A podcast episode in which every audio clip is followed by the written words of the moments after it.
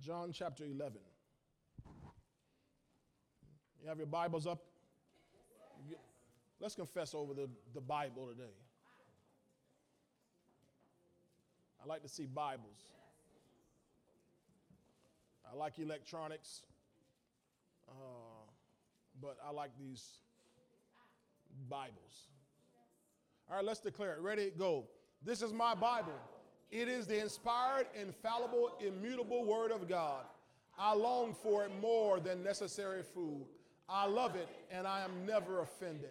I live by it and I prosper in whatever I do.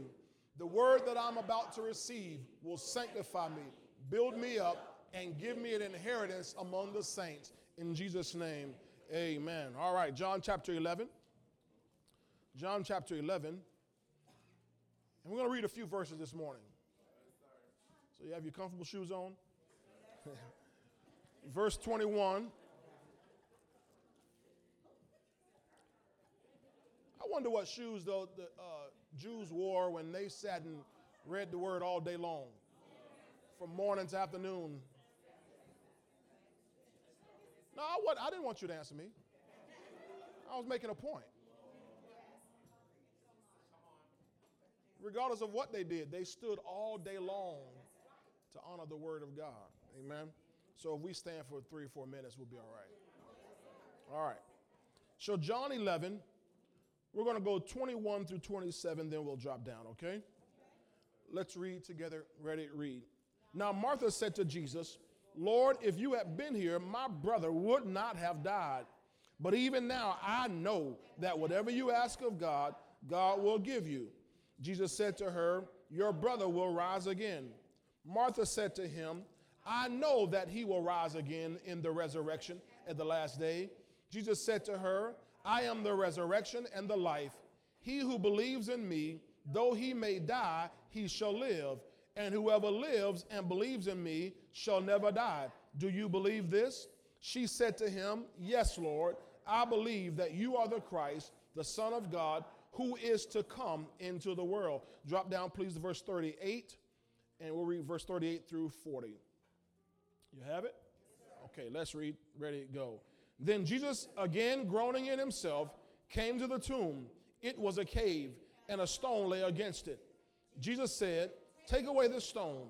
Martha, the sister of him who was dead, said to him, Lord, by this time there is a stench, for he has been dead four days. Jesus said to her, Did not I say to you that if you would believe, you would see the glory of God? All right.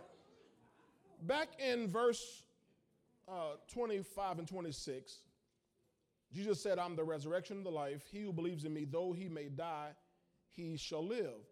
And whoever lives and believes in me shall never die. Then he asked this question Do you believe this? Do you believe this? Then in verse 40, Jesus said to her, Did not I say to you that if you would believe, you would see the glory of God? All right.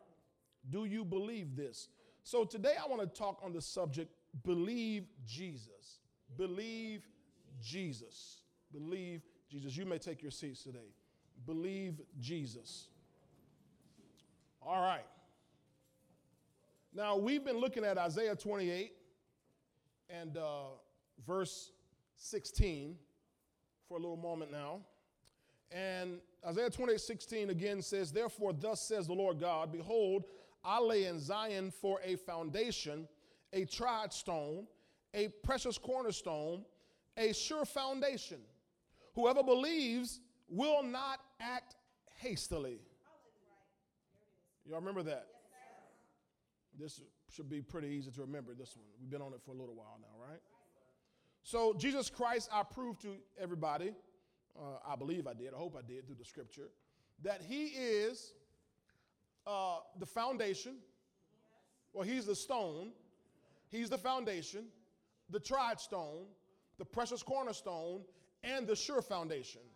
I went through scriptures to show you that, right? Line by line. So there's no question about who this verse is talking about now, right? It's Jesus. So then it says, whoever believes will not act hastily. Now, he's not saying to you, whoever believes this won't act hastily. Well, we, we, could, we could say that that's a basic understanding but it, of it. But he just told us who he's talking about. So we said whoever believes in him will not act hastily, right? And so, again, God said, This is what I'm doing. I'm laying this in Zion. So that's a for, that's a for sure. That's a sure fact right there. My kids. That's a sure fact, right? That Jesus Christ is all these things and God is doing this, right? The question is, are you a believer? You understand that? If we were to make this a mathematical equation, the only variable in the equation is the whoever. There's only one variable. Everything else, us up there is what we call a constant. Remember that? No, y'all don't remember that. Okay, everything else there in mathematics, there's constants and variables in the equations, okay? So there's a constant, all, everything is a constant. Sure foundation, tried stone, precious cornerstone, those are constants. And it's Jesus. We know that. We already, we already filled in for X. Come on, algebra people. We already filled in for X. What we don't haven't filled in for is Y. And if you're going to have a, a slope or a ray, you got to have X and Y. If you're going to know angles, you got to have X and Y. And so the Y is, I'm talking about the letters X and Y. Y it here is the whoever, it's the variable in the equation for us. So implication is everybody's not going to believe. So he says, whoever believes will not act hastily. Or as we are saying, whoever believes in him will not act hastily, right? Okay, so the question I asked here uh, a couple Sundays ago was, do you believe in Jesus? Ask your neighbor, do you believe in Jesus? All right? So in that series message, rather, we dealt with the basic foundation, John 3:16. For God so loved the world that he gave his only begotten son, that see, this is a whoever again, whoever believes in him will not perish but have everlasting life. So this is foundational faith. This is basic uh, believing that gets you in the door, gets you salvation. And everybody needs to be saved. Jesus Christ said in John chapter 3 to Nicodemus, You must be born again. Marvel not that I say unto you, you must be born again. That's, that's how you open a door. You must be born again. Before we can talk about being rich and being divinely healed and divine protection, you must be born again. So I don't care how good looking you were when you were born. I don't care if you had good hair, kinky hair, straight hair, uh, curly hair, no hair, whatever. Uh, you, however you were born, you had to be born again. Doesn't matter if you are white or black or Hispanic or, or European or whatever you want to be, Indian, uh, you must be born again. Right? And I told you that we have to intercede for sinners because sinners, they are trapped. The thing about sinners, uh, heathens, the unsaved people, is they think they're free. They think we're trapped. They think they're free. Free to do what they want. They don't understand they're the slaves. Right? They're the ones uh, that are trapped. And we have to intercede for them. Uh, we read last week in John, I think it's John 14, 30, somewhere around there, about Jesus talking about how the evil genius of this world, he's coming, we're read and amplified, how he has nothing in me. Right? And so there's an evil genius that has trapped people in the world into living a life that um, uh, they think is fun and they think is you know, productive, but it's totally not fun. And the pleasures is on, it's only for a season, the Bible says. Praise God. So they're trapped. So we got to intercede for. In fact, there's a scripture I came across this week in my own personal study uh, that fit this uh, great. Uh, I want to read it to you. 2 Timothy 2, verse 24. I wasn't reading this for a message. This is just, you know, my personal reading and growth. 2 Timothy 2, verse 24 to 26. I want to show you this. And let's look at it in the New Living Translation, please. 2 Timothy 2, verse 24 through 26 in the New Living Translation. Hallelujah. Praise God.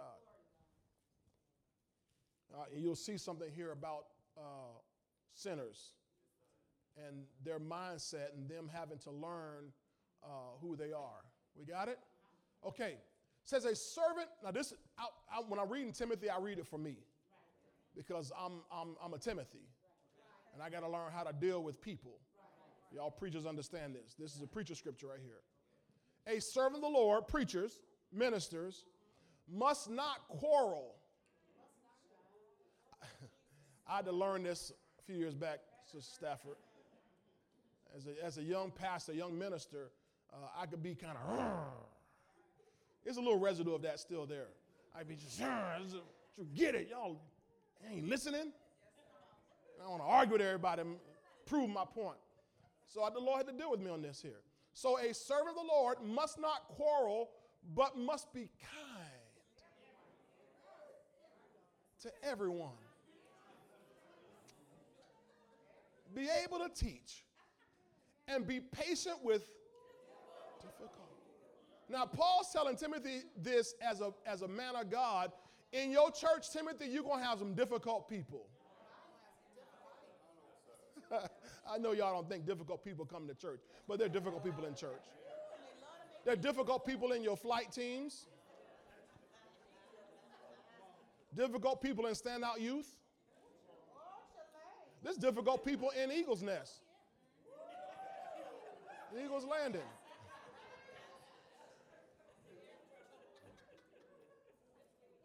But you have to learn as a, as a, as a speaker, uh, this, this is just side note stuff here how to, how to, how to be, be nice. In fact, Chris, I, I, I had to write on there every, every time I get up, I, I type on there be patient, be gentle, use sweet lips. I literally have to put it on my paper to remind myself be patient, be gentle. See, it's, uh, it's right there. That's on every, every, every message I preach. Be patient, be gentle, use sweet lips. Because the Bible says sweet lips increase learning. And I want you to learn. So my lips weren't always sweet. I don't always want to talk sweet. I want to look at people and say, yo, meathead, wake up, listen to what I'm talking to you, you broke cell. so I say, no, be patient, be gentle. I is patient, I is gentle, I have sweet lips. so be patient with difficult people, all right? Verse 25, please. Verse 25. Gently instruct those who oppose the truth. He's talking about your congregation. So there are people even in the congregation who oppose the truth. Perhaps God will change those people's hearts and they will learn the truth. So that's what we pray, Lord, change people's, people's hearts. Now I'm talking about you, you and me, how we have to intercede for sinners, because you have people in your family who I brought them to church, I invited them to church, like they don't, they don't get it. Oh, you got to intercede for them. They're not to get it. And let me show you why. They, they oppose the truth. Perhaps God will change those people's hearts and they will learn the truth. So a heart must be changed to learn the truth. Glory to God. Now, watch verse 26. Then they will come to their senses and escape from the devil's trap. So there are people, like I said, they think they're free. They look at all you Christians like you trapped, you blind, something wrong with you. But the, they don't understand they're the ones trapped. They haven't even come to their senses. They're not in their right mind. And it says that they, uh, that hopefully they will escape from the devil's trap, for they have been held captive by him to do whatever he wants. So sinners heathens, unbelievers, people in the world, people, some of them sit right in church, are held captive by Satan to do whatever he wants. They're slaves and can't see it. So you I have to pray for them. Why? That their heart be changed. So that they'll get to a basic level of believing, well, okay, I believe in Jesus. I believe in Jesus. I believe in Jesus. Right? Okay. So that's what we're trying to get everybody to. Okay? Now, go back to John 14, 1. Because last Sunday, as Pastor Kim alluded to, we preached the message believe in Jesus. We didn't ask the question, we made the declaration believe in Jesus. And we looked uh, beyond now that foundational belief to uh, the kind of believing that, that puts up a defense for you. In John 14, 1, Jesus Christ said this He says, Let not your hearts be troubled. He said, You believe in God, believe also in me. So, in other words, he's saying that it's possible for people to believe in God and not believe in Jesus. Many people believe in God. The world is not mostly atheists. Don't, don't let anybody trick you into believing that. America is not mostly atheists. I don't care how loud or how uh, uh, out front the atheists may be. They may try to command all the attention, but the atheists are not the majority. Most people believe in God. Yet, a smaller uh, group of them believe in Jesus. You and I know that already. There are all kind of faiths out there, religions out there. We know that. But Jesus goes on to invite us into a deeper place of belief. He said, Don't let your heart be troubled. You believe in God, believe also in me. So he's saying, This level of belief I'm bringing you, bringing you into takes you above the heart trouble stage where you are not in fear all the time. you, you'll, you listen to a lot of your, even your Christian friends who believe in God and believe in Jesus. So they say. And they're full of fear. They're panicking about everything. Am I right about it? You've met a few of them, haven't you?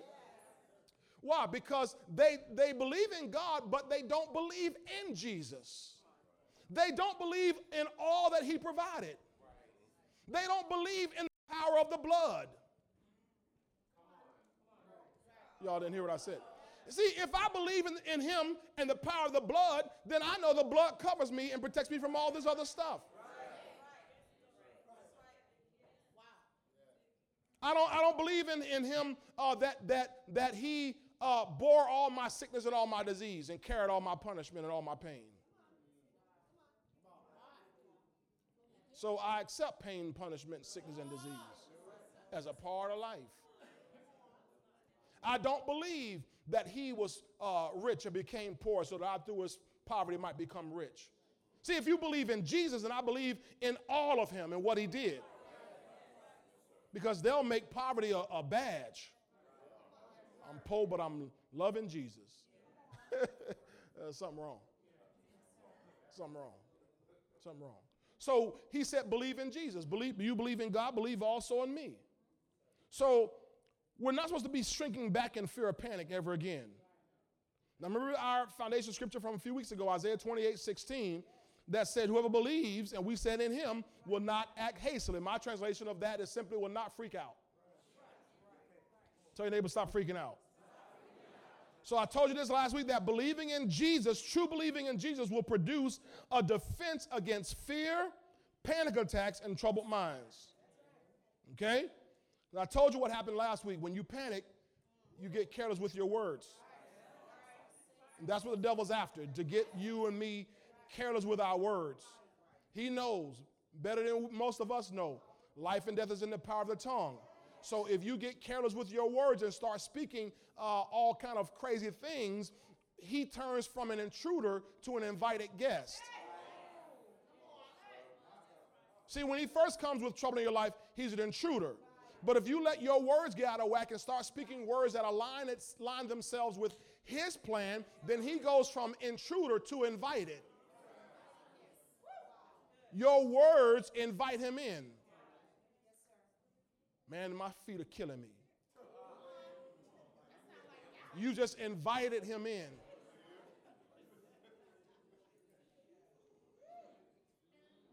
We ain't never gonna get out of this mess. You've invited him in. See, your words, you got to be very guarded with your words. That's why we, we have two ears and one mouth.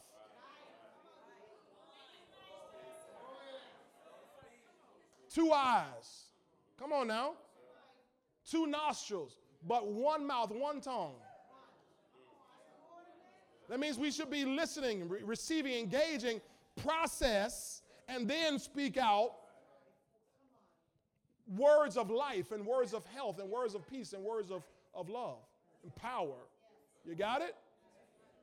All right, now.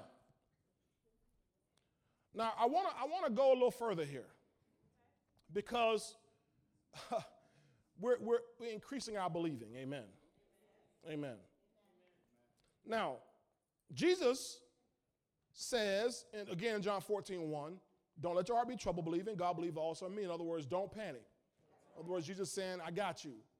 That's, that's how I am. You know, I remember little, my kids when they were smaller. You know, if we were walking by somewhere and a dog jump out, whatever. I say, don't, don't panic. I got you. I got you. Right? You don't have to fear when you're with me. So when we're with Jesus, if we believe in him, we don't have to fear. He's got us. Your Bible calls Jesus Christ in the book of Hebrews the captain of our salvation. Now that's Hebrews 2:10. The Bible says Jesus Christ is he became the captain of our salvation. Can you say that? The captain of our salvation. Matter of fact, make, it personal. The captain of my salvation. So the captain of my salvation, uh, if you read that in context, of course, it's dealing with uh, people, uh, he made a way for everybody to be saved. But if you look at the word salvation in that verse, it's the Greek word soteria. And the Greek word soteria goes beyond born again. If you, in fact, if you were to read the Greek word soteria in, in a concordance, it doesn't even mention born again. It doesn't mention born again, but we know that you must to be you have to be born again to be on the team. If he's going to be the captain of a team, for you to be on the team, you must be born again.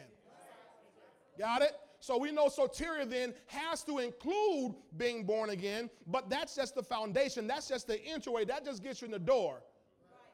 He's the captain of our salvation.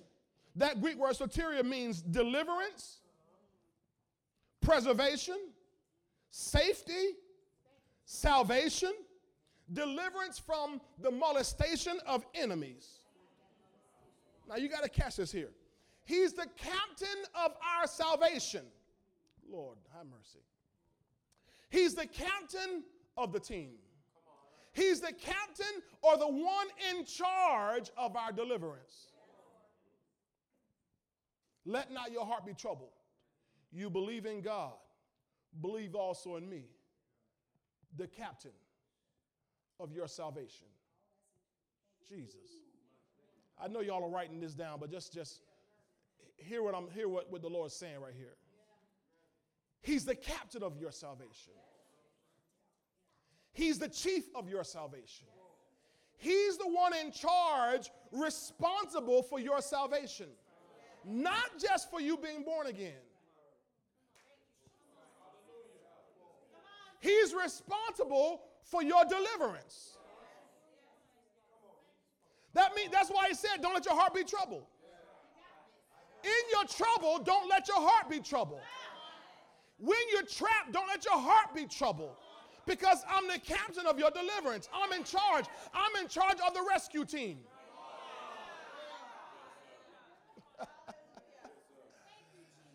I'm the captain. I'm in charge of your deliverance, but beyond your deliverance, your preservation. Preservation means protection. In other words, I'm in charge of your detail. Security. We look at when the president uh, travels, he has a whole secret service team that's there. uh, when they arrive at events, uh, it's, it's sometimes, if they're very good, you don't even know who they are. You may th- be, be able to identify a couple of them, but there are others on the team, you don't even know who they are. But I dare you to toss a shoe. I dare to use, use two crosswords. See how quickly you get ushered out of an event. Why? Because there's a team responsible for the president's preservation. And the Bible says Jesus Christ is the captain of your preservation. He's in charge of your security detail.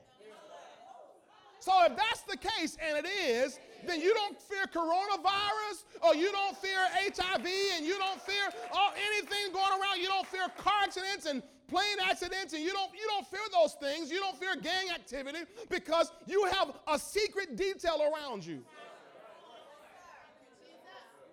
In charge of your preservation, your safety team, your salvation, deliverance from the molestation of enemies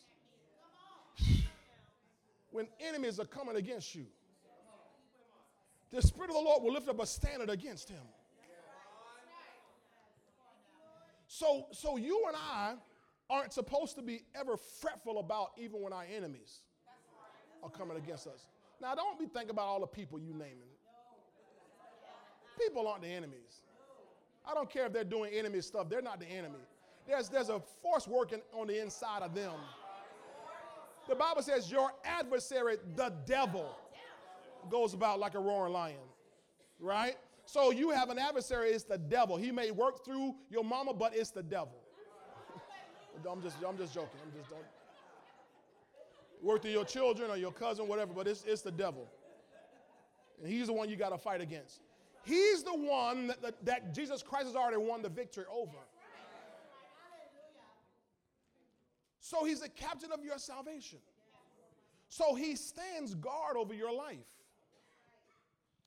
You know, the Bible lets us know Jesus that uh, God has millions of angels, right? And when you look in the Old Testament, you'll see a phrase oftentimes, the angel of the Lord. The angel of the Lord. It wouldn't, there are times it'll say an angel or angels, but when you read Old Testament where it says the angel of the Lord, it's, a, it's an Old Testament reference to Jesus. It's Jesus the captain showing up before he was birthed into the earth. Are y'all listening to me? Uh, the Hebrew boys, Deacon Robert, were in the fire furnace. The captain shows up. Better come over here. Preserve them in the fire to the point that when they came out, their hair was not singed, their clothes weren't burned, they didn't even smell like smoke because the captain showed up. Oh man, I don't know if y'all. I don't know if you know who's on your side. That you have the captain so you see Old Testament many times, Elder Cheryl, you'll, you'll see angel of the Lord. And so it, we know it's, it's Jesus showing up. Also, you can see uh, dozens and dozens of times in the Old Testament, you'll see this phrase, the Lord of hosts. The Lord of hosts, which we know it means the Lord or the God of angel armies. Now, if you were to do a word search in, in your, on your concordance, whatever, and, and search the Lord of, of hosts, you never see that phrase in the New Testament. Not one time. It's all Old Testament. It's never in the, Old, in the New Testament. It's only Old Testament, the Lord of hosts. You know why? Because New Testament, we call him Jesus.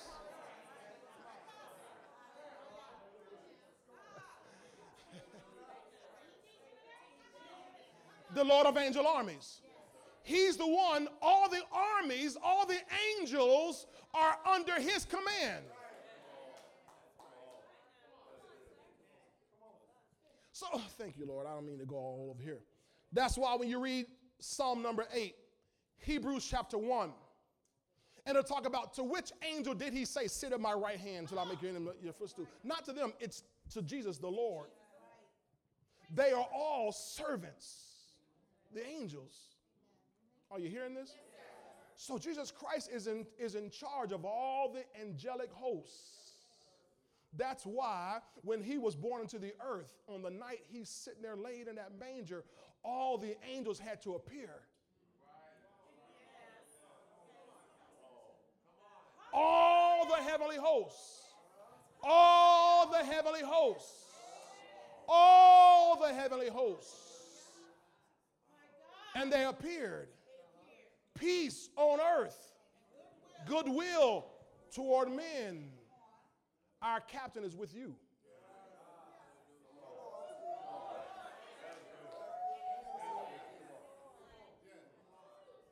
So, New Testament, Pastor Joshua did a powerful job Wednesday night. Thank you. Thank you. Pastor Joshua, so New Testament, he's not the Lord of hosts, he's Jesus. Now, he's still the Lord of hosts, but we don't use that phrase anymore. He's Jesus, the captain of our salvation, the Son of Man, the Son of God. So, New Testament, after uh, he comes to the earth, right? He comes to the earth. You got to imagine the moment he shows up, all angels show up on, on the earth in, in, in the air. They're praising. As he goes through his life, every time somebody even talked about it, an angel was just.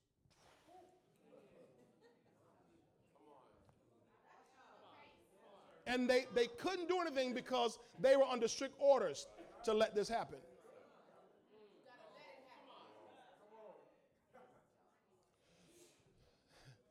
So when Jesus Christ goes to the cross,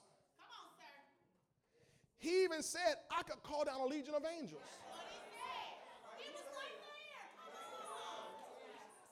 It wasn't a question. I could call a legion of angels right now to come and rescue me. He's the captain. But he had to go through the cross. Can you imagine when Jesus Christ is bent over the post and they're whipping him? Spah! You imagine the angels in heaven, they are like, oh God.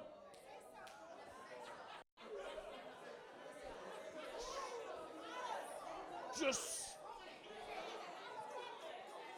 they only needed one. He wouldn't have needed a whole army, just one.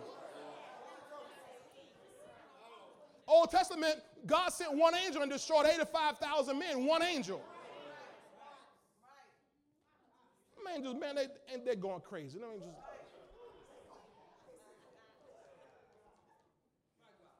but he had to do it.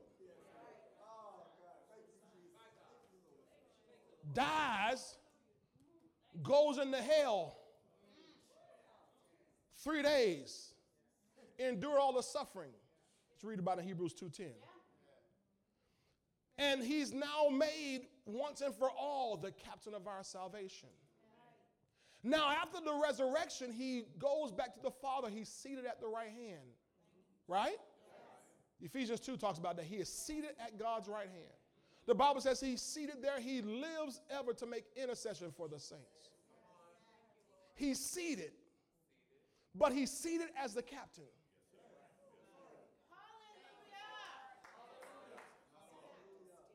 So when Stephen in Acts 7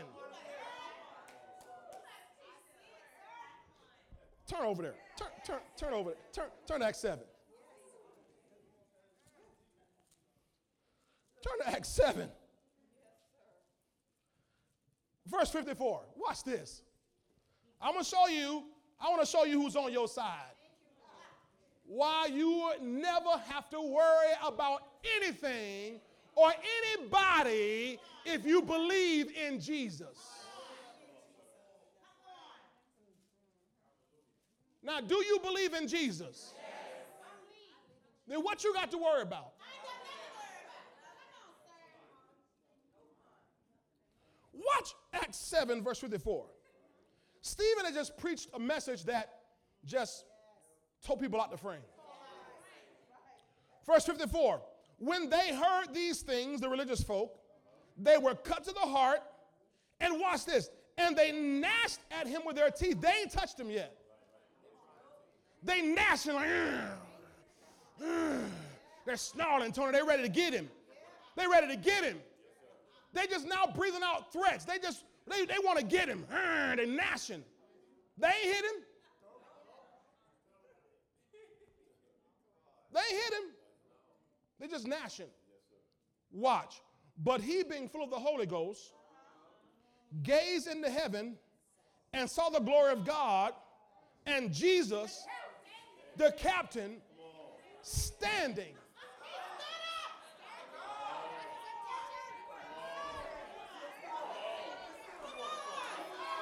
Y'all miss it. This Jesus, he's sitting. He's seated at the Father's right hand until he makes enemies his footstool, seated. All of a sudden, Peter preaches message, and Jesus said, Preach, preach, son, preach. The people, they, they start saying, We don't like that. And they start, Yeah, and Jesus said, What?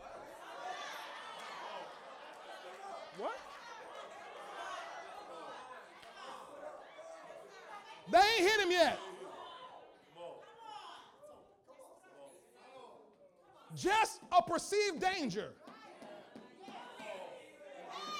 Jesus stood up. What?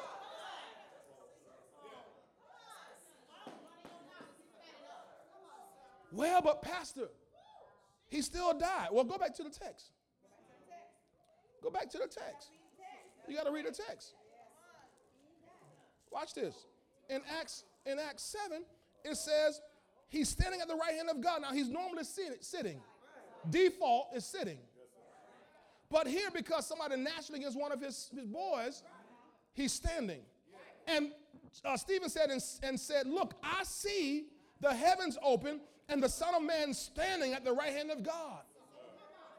People preaching, I preach before to myself. People, people preaching like Jesus Christ stood up because he's like, I'm so proud of my boy. Look how my boy's going through. He can say to me, No, he the captain. So what, what, what are they? He got all his angels, right? And he's ready to come down and handle, handle that bit and do some damage. Verse 57. Then they cried out with a loud voice, stopped their ears, and ran at him with one accord. Oh, you can see Jesus now. Hey, hey, hey, boys, let's go.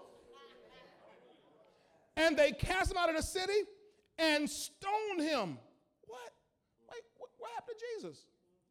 And the witnesses laid down their clothes at the feet of a young man named Saul.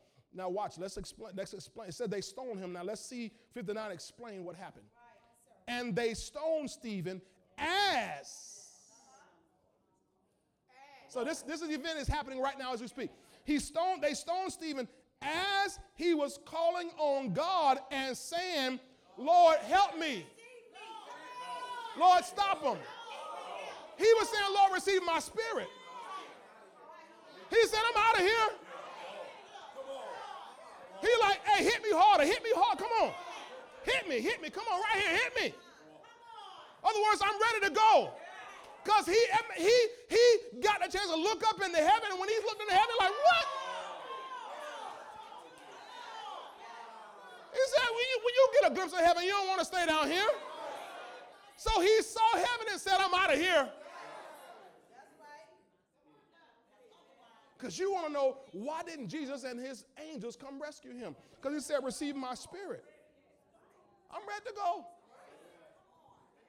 Then he knelt down. Then he knelt down. He knelt down. They were stoning him. The rocks weren't doing anything. Y'all missing this. He's getting stoned. Not by, not one guy throwing a stone. This is a whole group, group of men throwing stone at him, and he's boom, boom. He's like looking in heaven. Oh, wow. So he said, all right. He knelt down. On his own power, D. That means the stones couldn't kill him. Okay, how, how you know? Jesus was on the cross. They nailed him in his hands, nailed him in his feet, crown of thorns all around his head, had whipped him in his back till he was bleeding profusely. All his organs were exposed. They then stuck a spear in his side, and he still wouldn't die. The Bible said, calls him the Prince of Life. You couldn't kill the Prince of Life. So, how did he die? He said, Lord, into your hands I commend my spirit. Simplified, Lord, receive my spirit. So he couldn't die until he, he said, I'm ready. So here's Stephen being stoned and couldn't die. Y'all got to, oh, thank you, Lord Holy Ghost. Man, I'm out of time. Romans chapter 8, verse 2 says, The law of the Spirit of life has made me free from the law of sin and death. So he couldn't just die.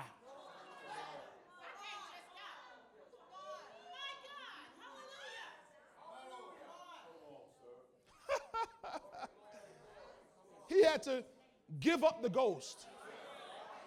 Isn't that what your Bible says? Jesus Christ gave up the ghost. He said, Spirit, get on out of here. I'm leaving. Are you back in Acts 7? And they stoned Stephen as he was calling on God and saying, Lord Jesus, receive my spirit. And then he knelt down and cried out with a loud voice. Now, if he hadn't done this, Jesus Christ would have still come down and told all those men out the frame.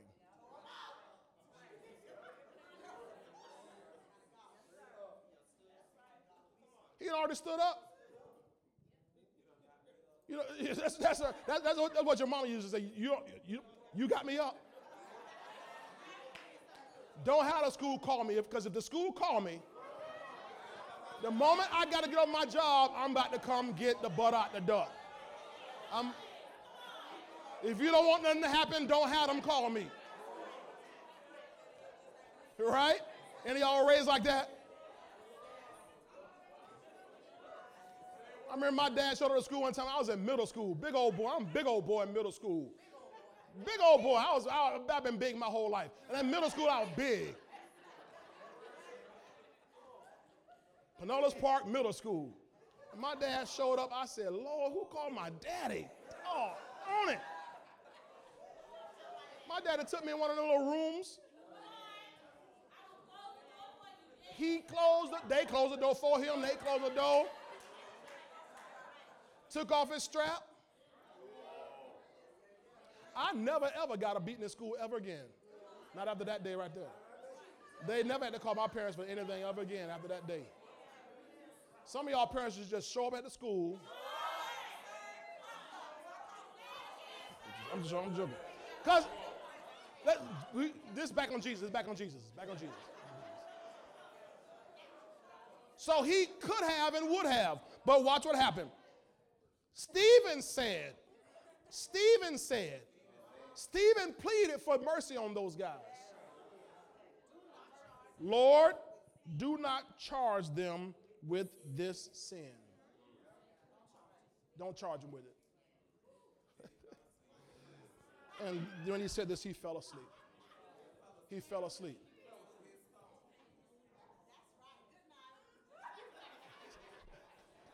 I'm out of here. See, I want you to understand that you have a captain. The captain of your deliverance, your preservation, your safety, the captain, the one who rescues you from all molestation of the enemies. So, in any way that, that the enemy is coming against you, harassing you, oppressing you, if you believe in Jesus. Oh, man. So, what happens many times, Sister Annie, is that when people are under harassment by the enemy, they put their belief in something in the world. They call on this group or that group or this person or that person or go to this route and that route. And Jesus is going to be the last resort. When everything else has already failed, now I'm coming to you, Lord. I need your help, Lord. No other help I know. Yeah, you tried all kind of help. What mean no other help you know? You tried all other kind of help first. If thou withdraw thyself from me, whither shall I go? No, no, no. You was trying all kind of help before. Now you come to this Lazarus resort. Lord, you, I trust you. Yeah, now. What you, you done exhausted all your other resources. Why? Because what happens is people don't, you find out in an everyday practical way, don't believe in Jesus. I know we believe in him, like, oh, I believe in him, I'm saved. But I'm talking about believe in him in every practical way. See, uh, we're, we're trying to upgrade our faith. A lifestyle faith here. You got it? All right, now I got a few minutes left here. Let's, let's get cranking here, man. Okay. All right. So, so there's more to salvation than just being born again. Okay? In Hebrews 6 9, the Bible says that there are things that accompany salvation. There are things that accompany salvation. Glory to God. When I go to Chick fil A and I order a number one deluxe, I, it comes with, uh, well, I add bacon. I, I add bacon.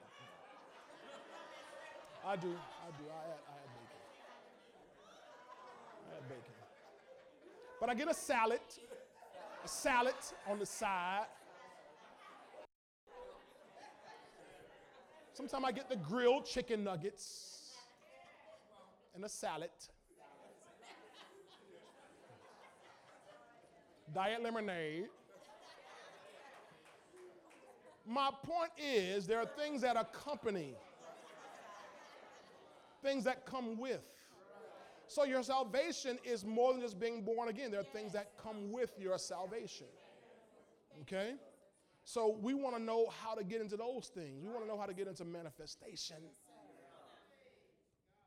That's what I want to know. Dick, I'm, I'm, I'm 100% sure I'm born again. Anybody else? Anybody? If you're not, if you're not, you know, 100% sure, we can fix that today. But I'm 100% sure I'm born again. I got that down. Jesus comes today, I'm going with him. If I were to leave my body today, I'm going to go spend the rest of eternity with the Lord. I'm, I'm confident of that. So I believe in Jesus. But since I'm not leaving here today, and I have to get up tomorrow morning, and today's the first. There's a lot of things due on the first.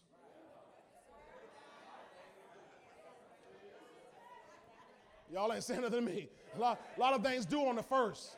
I'm talking about financially. A lot of things due. D U E. Due on the first.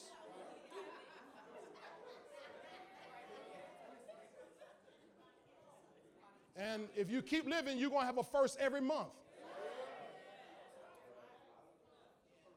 Right? Or as you begin to, uh, you know, like me, you begin to mature. And you, you, uh, you know, I'm 48. And, and I'm, my youth is being renewed like the Eagles, but it hadn't caught up with my 20s yet. you follow what I'm saying? Anybody knows what I'm talking about? It? It's being renewed, but it's, I'm not back to my 20s yet. I'm still feel like I'm in the 40s. It's, it's working my way back down, but it's, it's not renewing as fast as I like it to renew. So, in other words, my point is that there are challenges, even physical challenges, that come to your body, come into your life as you continue to breathe and have birthdays, right? So, since that happens, you haven't uh, fallen asleep and gone to heaven yet. You've got to know how to manifest those things here on earth that accompany your salvation. And to do that, you've got to go beyond just believing in Jesus.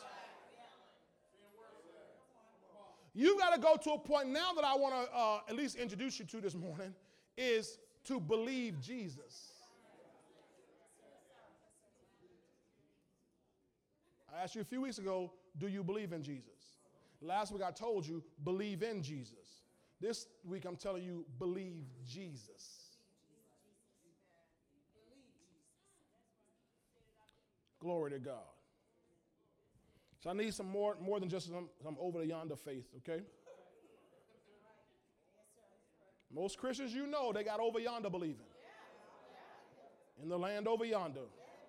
All right? Go to um, John, the second chapter. Because I want to show you, proof wise, from the Bible, that it's very possible to believe in Jesus and not believe Jesus. I want you to hear that. It's possible. In fact, it's very common in the body of Christ that people believe in Jesus but don't yet believe Jesus. In John 2, we, we encounter a story right at the beginning of John 2 where Jesus Christ goes to a wedding feast in a place called Cana of Galilee. Uh, his mother's side of the family, we assume, I assume, because she's the one get, gets involved in the story. Uh, we don't know. But we know the story, uh, some of us know the story, that they ran out of wine. Jesus Christ is there on the scene. And so Mary uh, comes up with this grand idea hey, Jesus Christ, Jesus, their son, they're out of wine, and we need to help take care of that. You know, we're going to go to the store, whatever. Right? Because she, we don't know that she was asking him for a miracle. We preach it like that, but we, Jesus had money. Had you ever thought about that before I just said that? Jesus had money. So when she said, Jesus, they have no wine, and maybe her mind, she, hey, run to the store. You know how your mom would do you? You at a party, right? Y'all run out of ice. Hey, Robert, hey, run, run to the store. We need two bags of ice. Man, we just ran out of hot sauce. We got all these collard greens and no hot sauce. Hey, run, run down the. I, we, we were telling our daughter, uh, Olivia, she was talking about, you know, growing up and, you know, getting a car or being able to drive and all that kind of stuff. We like, yeah, you're going to have to drive because somebody got to run down to the store.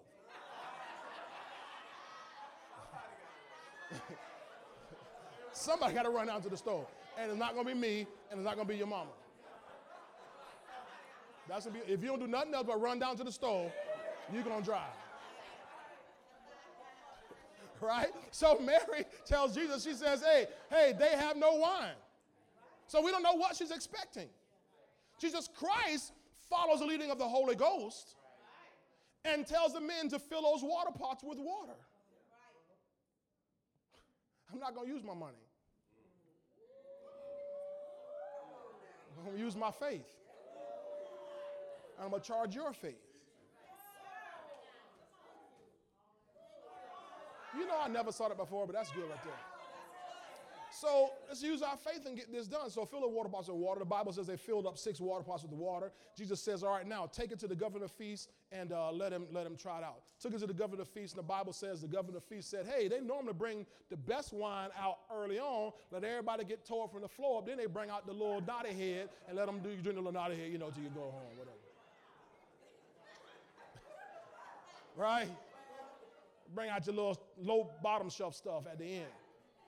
And he said, but no, to the, to the feast people, he's the, the, the bridegroom, said, you've saved the best for last. Right?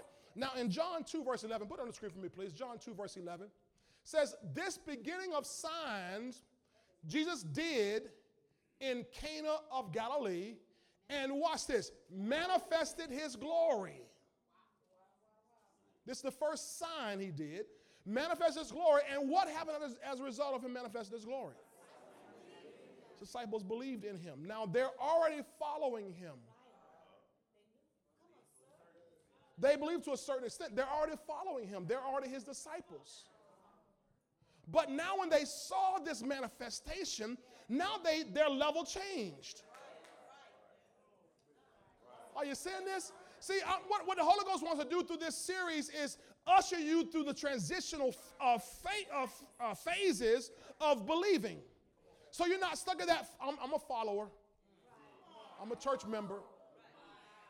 These were, these were Jesus' church members. This is his first little congregation. He got a little small group right now.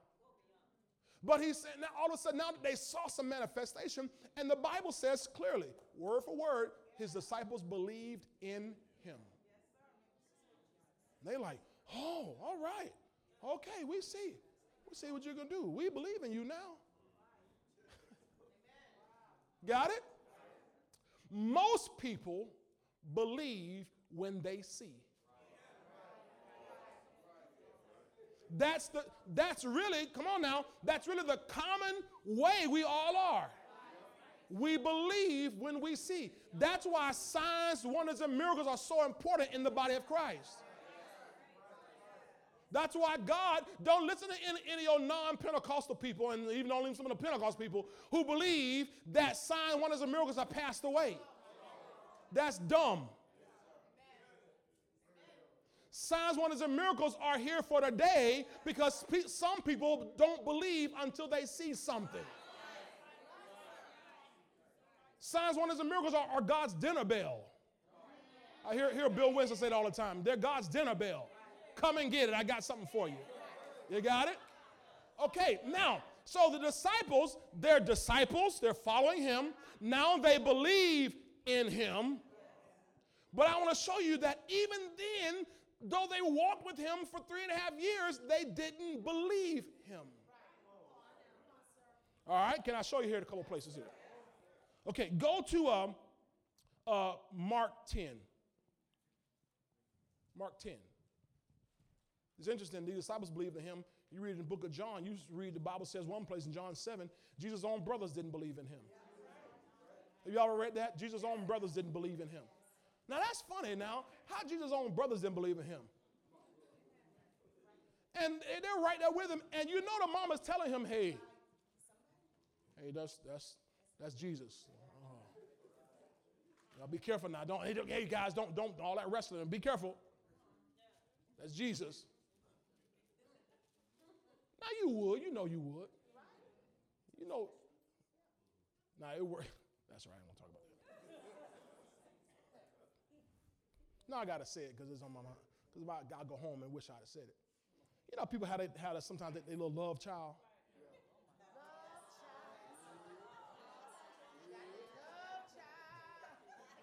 You know what I'm talking about? Okay. Some kids you already had and all that kind of stuff. Then you find your boo that you're actually in love with, and y'all get married and you date and y'all have a child. Now that's your love child right there. The other children remind you of that old broke down joke over there, but this is the love child. So you treat that love child kind of extra special.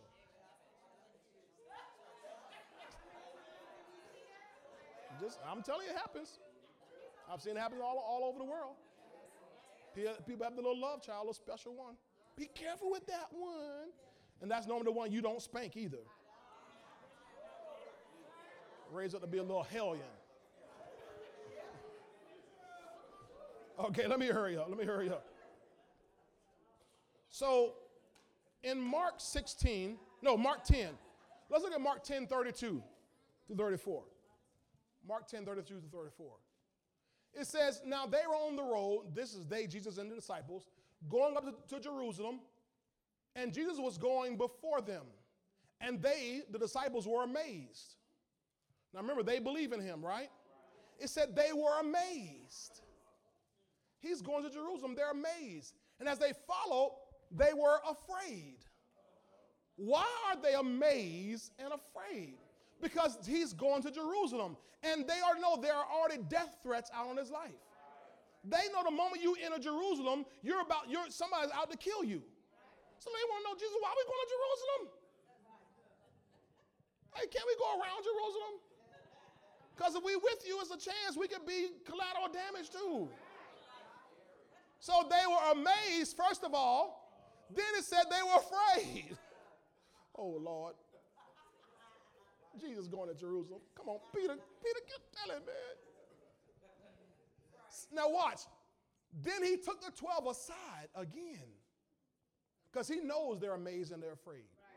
And began to tell them the things that would happen to him. Not them, to him. Stop being so scary, boys. It's happening to me. He says, Behold, we are going up to, to Jerusalem, and the Son of Man will be betrayed. Y'all ain't got nothing to worry about. To the chief priests and, to the scribes, and they will condemn him to death and deliver him to the Gentiles. So he's telling them what's going to happen. Right? Now remember, they already believe in him. Verse 34 And they will mock him and scourge him, whip him, beat him, and spit on him and kill him. And the third day he will rise again. Now, this is Jesus talking to disciples who believed in him.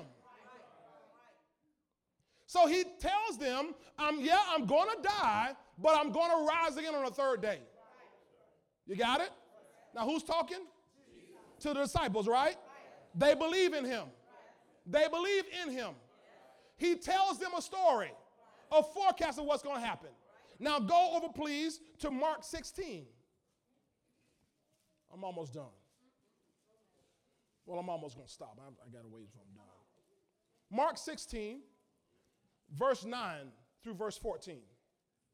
Now, he just told them what's going to happen to him. The one they believed in, he's told them ahead of time, this is what's going to happen, Elder Jeff. So they know, or they heard they heard. Now, Mark 16, verse 9 through uh, 14 says this Now, when he rose early on the first day of the week, remember what's the last thing he told them was, I'm going to rise on the third day. So here we are, the fulfillment of what he said. Now, when he rose early, early on the first day of the week, what's the first day of the week? Sunday. That's why we go to church on. So if all your friends out there tell you, y'all heathens, because y'all go to church on Sunday, supposed to go to church on Sabbath day. The Sabbath day is the Lord's day. No, the Lord rose on Sunday. The Jews were under the Sabbath. Jesus rose on Sunday. It's the first day of the week. That's why Paul would tell them when you come together on the first day of the week, set aside your offering. When you come together on the first day of the week. So tell all your friends, well, I'm sorry, be gentle, don't quarrel, be patient, and use sweet lips. No, thank you, I'm sorry, I have something else. I go shopping on Saturday.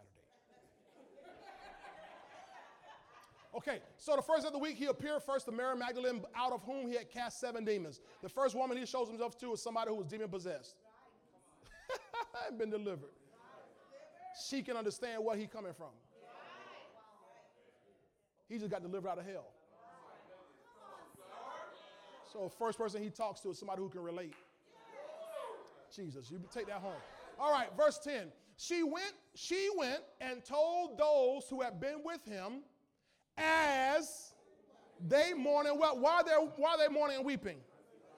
Because he dead. Didn't he tell them he was going to die? But didn't he tell them he was going to rise again in three days? So why it three days, three days later they're still mourning and weeping? Because they didn't believe him. They believed in him. They were disciples, but they didn't believe him. So the third day they're still mourning and weeping. And there are people in the body of Christ who God said, I'm going to heal you. I'm going to raise you up. I'm going to turn your life around. I'm going to bring your child home. And you're still mourning and weeping. I believe in Jesus, but you don't believe Jesus. There's a difference in believing in Jesus and believing Jesus. I believe what he did, but do you believe what he said?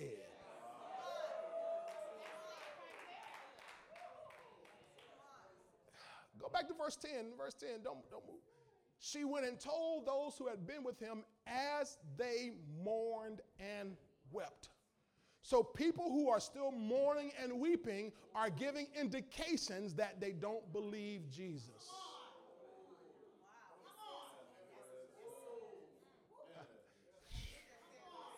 Verse 11. Verse 11 now. And when they heard that he was alive and had been seen by her, they did not believe. The same ones he told, I'm going to die and I'm going to rise again. They, here comes, here comes a testimony. I just want to testify about how God healed my body.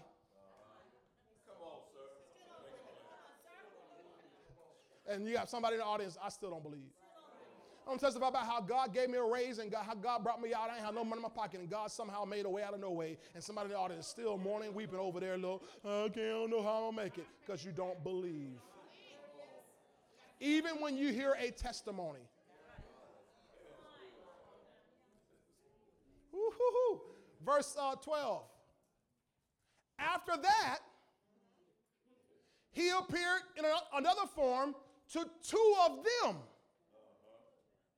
as they walked and went into the country. So now we have one, Mary Magdalene, now two of them.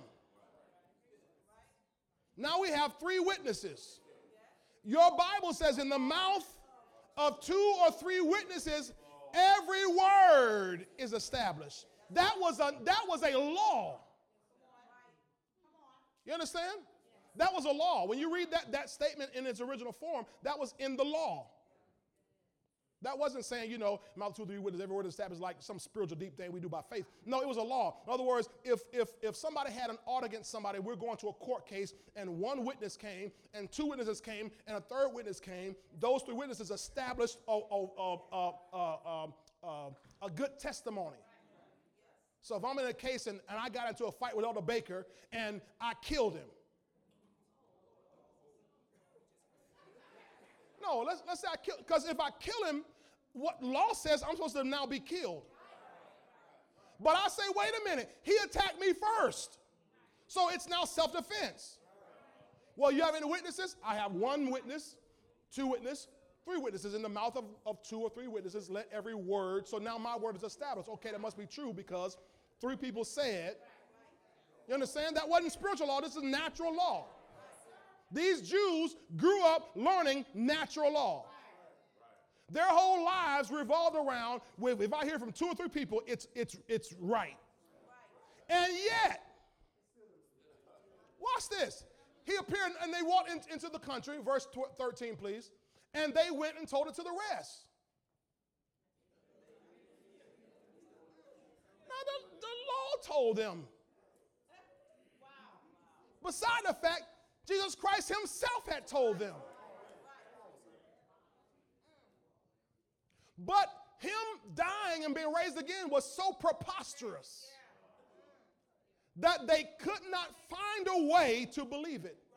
Because do you know, not know that believing is a choice? Not your mind, I'm trying to let me calculate. No, believing is a choice. Believing is a choice. Believing is a choice. Believing is a choice. I don't have to have proof. Believing is a choice. I just choose to believe it. Well, when my wife and I first started dating, and she told me things, I just believed her. I didn't have any proof. I had a choice. I just believed her. She said my credit bad. I believed her. I didn't want to, but I did. And when I told her mine had jacked up too, she just believed me. Are y'all understand? It's not, it's not a matter of I got to calculate stuff. I just believe. And when Jesus tells us something, the word tells us something, you're supposed to just believe. Not try to scientificate your way out of this stuff and reason this stuff away. No, I just I just believe it. and the disciples, although they had been told and we read just one occasion where he told them, but there's several occasions he would tell them, look, guys, remind y'all this going to happen. John, he tell them, it's expedient for me to go away. If I don't go away, the comforter will not come. And so he, he tell them all the time, I'm just giving y'all a heads up. He said, I'm telling you these things ahead of time, so when they happen, you already know about it. Several times. And yet, when it actually happened, you know why they didn't believe it? Because they didn't believe it when he said it. So, although testimonies happened, okay, let me, let me give you the difference. Remember, we read about Mary Magdalene a couple verses before? One of the reasons why he appeared to Mary Magdalene first is because she was at the graveside looking.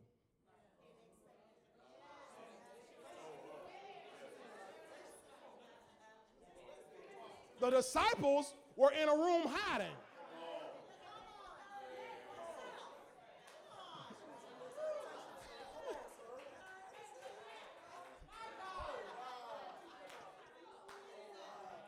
See, looking. He said he was going to rise again.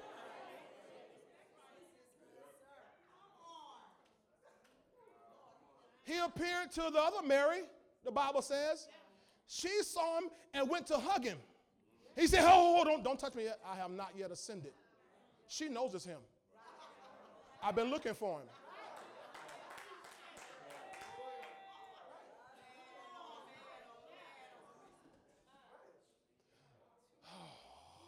I'm so out of time.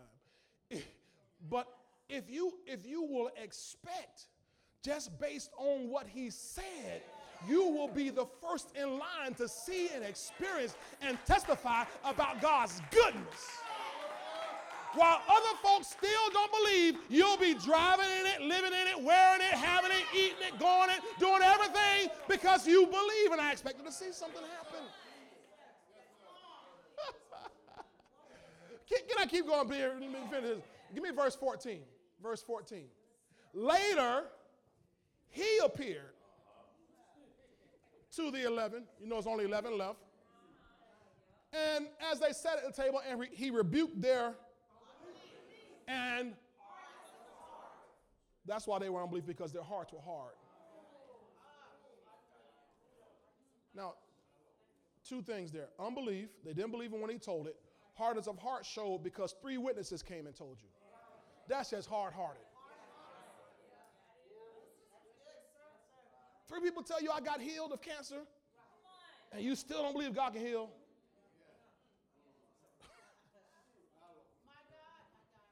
because they did not believe those who had seen him after he had risen. Let me, let me give you one last place here. One last place. And then we'll pick this up next week. Okay? That's three y'all. The rest of y'all come too. John 20. John 20, verse 24. I want to show you hardness of heart. One more place. I'm going to say something, then we'll receive the Lord's Supper. John 20, verse 24 through 29. Now, Thomas, called the, t- the twin, or Didymus, I think you're King James, one of the twelve, was not with them when Jesus came. Remember, we just read here a moment ago in Mark, Jesus showed up to the 11? Okay, but Thomas was not with them when Jesus came. Okay, verse 25. Keep going, please. The other disciples therefore said to him, We have seen the Lord. Oh, now look at their faith. We have seen the Lord. So, but watch this. Watch how, how hard a person's heart can be. So he said to them, Unless I see in his hands the print of the nails, and put my finger into the print of the nails, and put my hand into his side, I will not believe. Now that's God. Oh. First of all, Jesus told you he gonna rise again. If nobody else ever seen him at all, he told you himself. From his own mouth to your own ears, I'm gonna rise again in three days. Then Mary comes tell him, I saw him. Two more come tell him, I saw him. He showed it to the rest of the guys. Now they all tell him, we saw him. He said, yeah, but I got too much sense for that. I'm intelligent. I don't believe in creationism. I believe in evolution. I'm a Darwinist. I believe science. And science says no man can die and rise again from the dead on the third day. It's not possible. My intellectual mind will not allow me to believe that.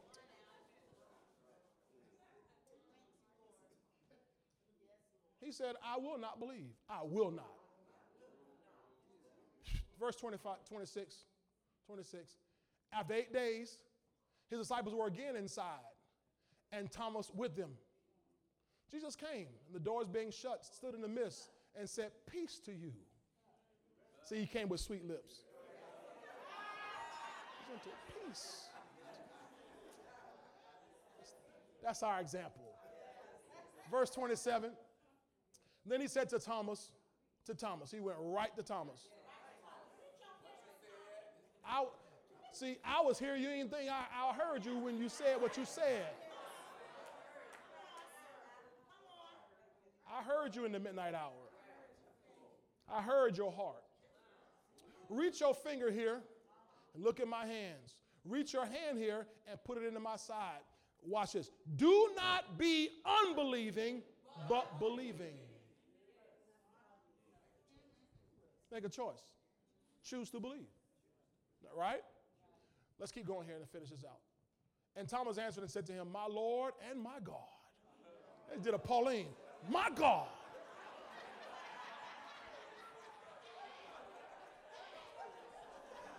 My Lord. My God. See, now, now he believes all of a sudden, right? Watch the response he gets. Jesus said to him, Thomas, because you have seen me, you have believed. Blessed. In other words, there's no blessing in what you just did. Now watch now, watch, watch, watch. Remember we read in John 2, verse 11. John 2, 11, we read The, the disciples, they saw Jesus manifest his glory, and the disciples believed in him. They saw and believed. But he tells us here the blessing shows up when you have not seen and yet believe. That's where faith operates. That's how you're going to get your manifestation. When I have not seen and I yet believe. See, glory to God. I mean, I'm done.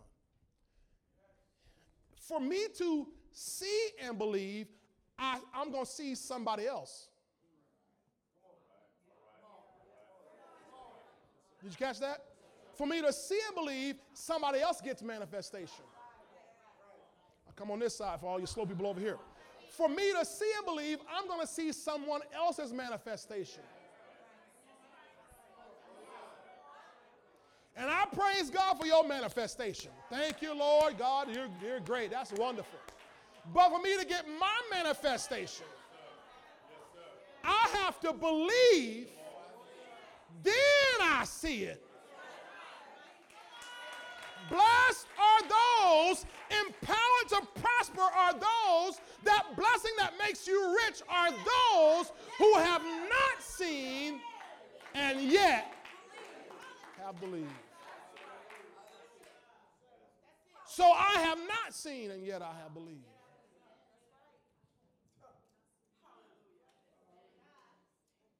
There are people walking this planet who don't believe Jesus Christ actually came and walked this planet. Some who believe he did don't believe he died and rose again.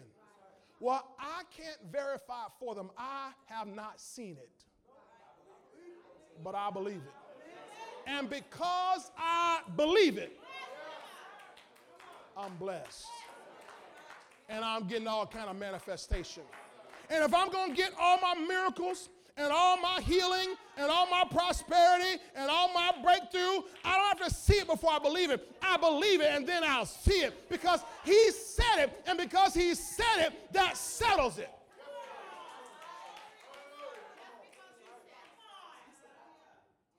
So I don't just believe in him, Deacon Mac. I believe him. And so I believe him, uh, don't be offended, I believe him over you. don't be mad at that. I'm just, I believe him over you. The Bible says, let God be true and every man a liar. So no matter what man says against you, no matter how your enemies rise up against you, no matter what society says about you, don't believe them, believe him. I shall live and not die. How you know? Because he said so. I don't care what the doctor said. I got six months, 12 months, two years. I don't believe you. I respect you, but I believe him. I believe him. You see, so no matter what you're facing, you got to get your word from the Lord and put your faith in that. Whose report do you believe? I believe the report of the Lord. And his report says, I'm healed, I'm delivered, I'm filled, I'm set free, I'm rich, I'm prosperous, I'm blessed, I'm walking in God's fullness. I believe that.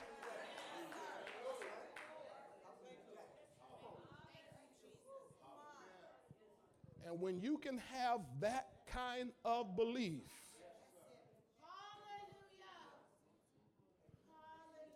Jesus, when he spoke to Mary and Martha, he told them about him being the resurrection. Mary said, Oh, yeah, I believe you're the Son of God. That ain't what I said. That ain't what I, that ain't what I asked you, girl. I wasn't talking about that. I know that. I told you your brother gonna rise again. Oh, yeah, I believe you're the Son of God. Yeah, yeah. He said, I'm the resurrection, I'm the life. Oh, do you believe this? Oh, I believe you're the Son. No, see, she believed in him, but she didn't believe him. So when he, I'm finishing, y'all know that. So when he went to Lazarus' grave to raise him up, she hollered out, Hold on. By now, he's stinking. He's on his, he's about to raise her brother. And she talking about how stank he must be. Because still in her heart, she doesn't believe that something's going to happen. And he said to her, Didn't I tell you that if you believe, you would see the glory of God. And that's what I'm closing to today telling you. God said, Did not tell you that if you believe, you'll see the glory of God. I don't care how much money you don't have. I don't care how many hookups you don't have. I don't care what connections you don't have. I don't care who walked out on you. I don't care who turned their back on you. Did not tell you if you believe, you will see the glory of God. Somebody shout, Lord, I believe. Lord, I believe. Matter of fact, said, I believe you. I believe you. I don't just believe in you. I believe you.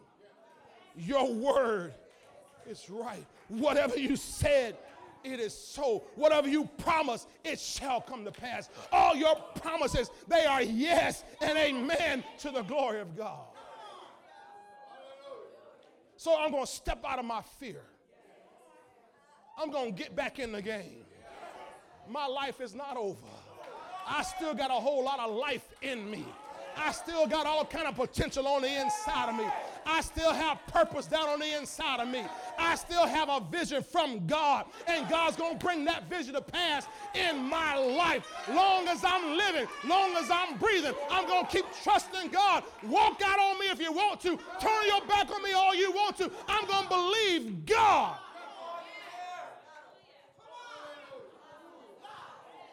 How many times did Jesus Christ use the phrase verily, verily? Truly, truly. Because he understood when he was just talking, people wouldn't, wouldn't just believe him what he said. So he had, he had to say things like truly, truly.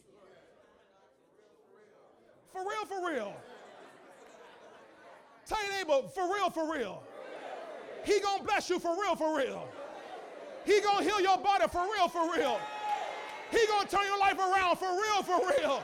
He gonna bring your children back home for real, for real. He gonna turn your house around for real, for real.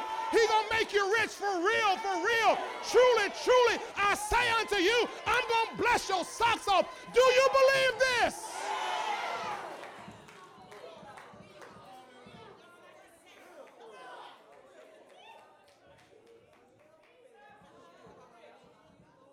Thank you. Well, I have good news for you.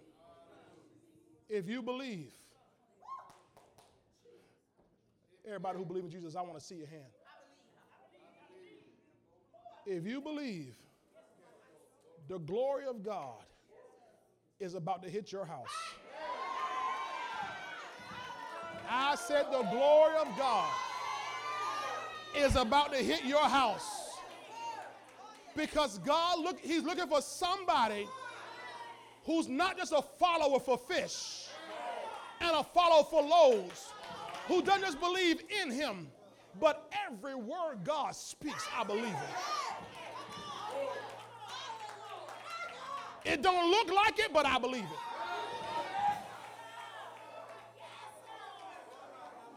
I believe it.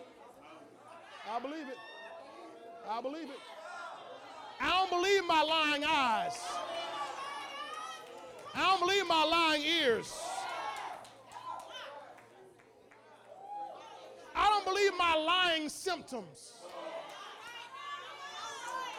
Every symptom you have is a lie.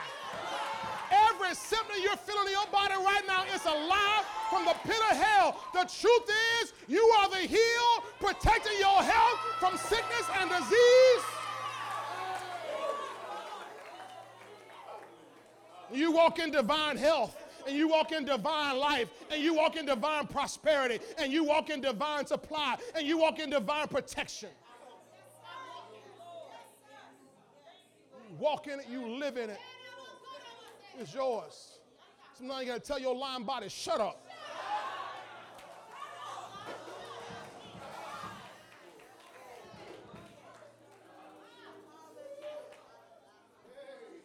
Jesus one time ran into a lying tree.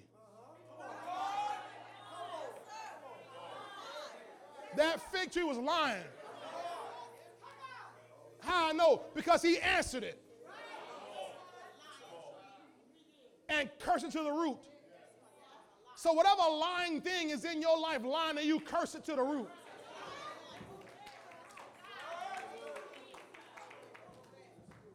Shut it up. God's word is true. Put your hands on your body. In the name of Jesus, I command this body to come into line with the word of God. I rebuke everything that the devil is bringing against my body. Every symptom is a lie. Every pain is a lie. Every disorder is a lie. Every disease is a lie from the pit of hell. And I receive the fullness of my healing from the captain of my salvation. With his stripes, I am healed in Jesus' name.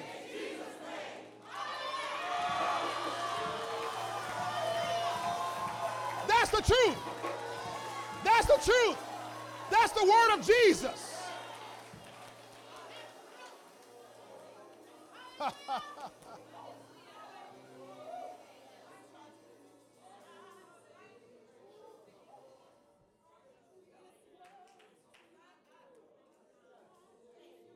From now on, every negative word you hear, know it's a lie.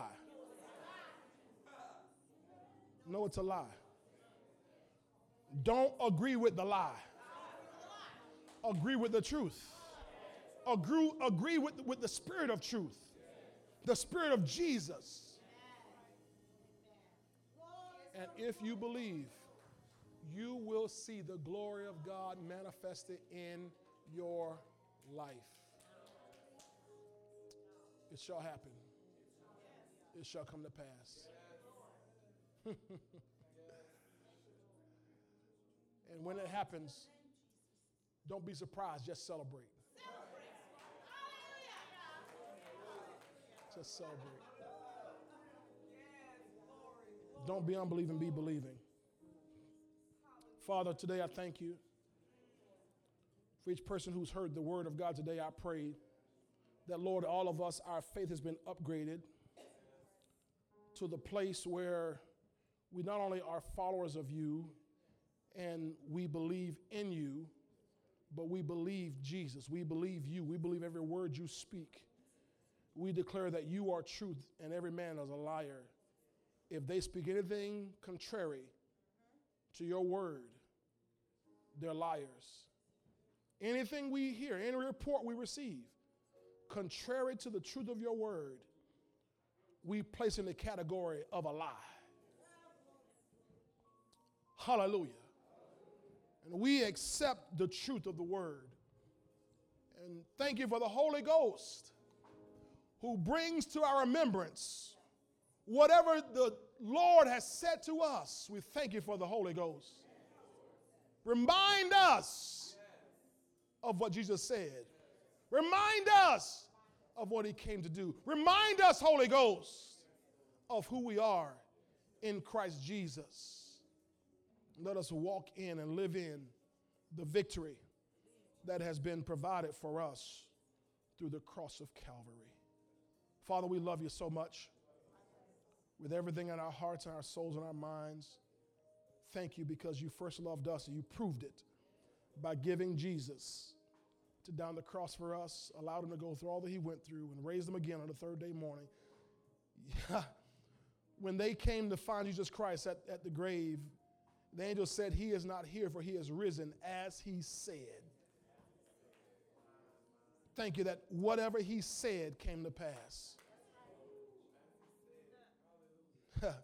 and if you can do something so big as raising him from the dead, as he said, then you can heal us as you said, and make us prosper as you said, and fix our families and our marriages as you said, and turn our lives around as you said.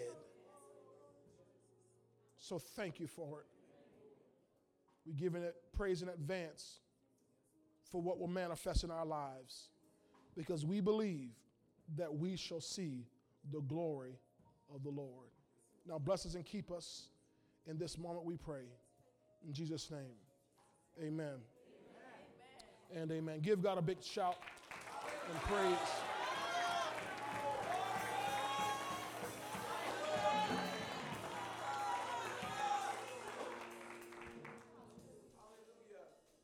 In John chapter 11,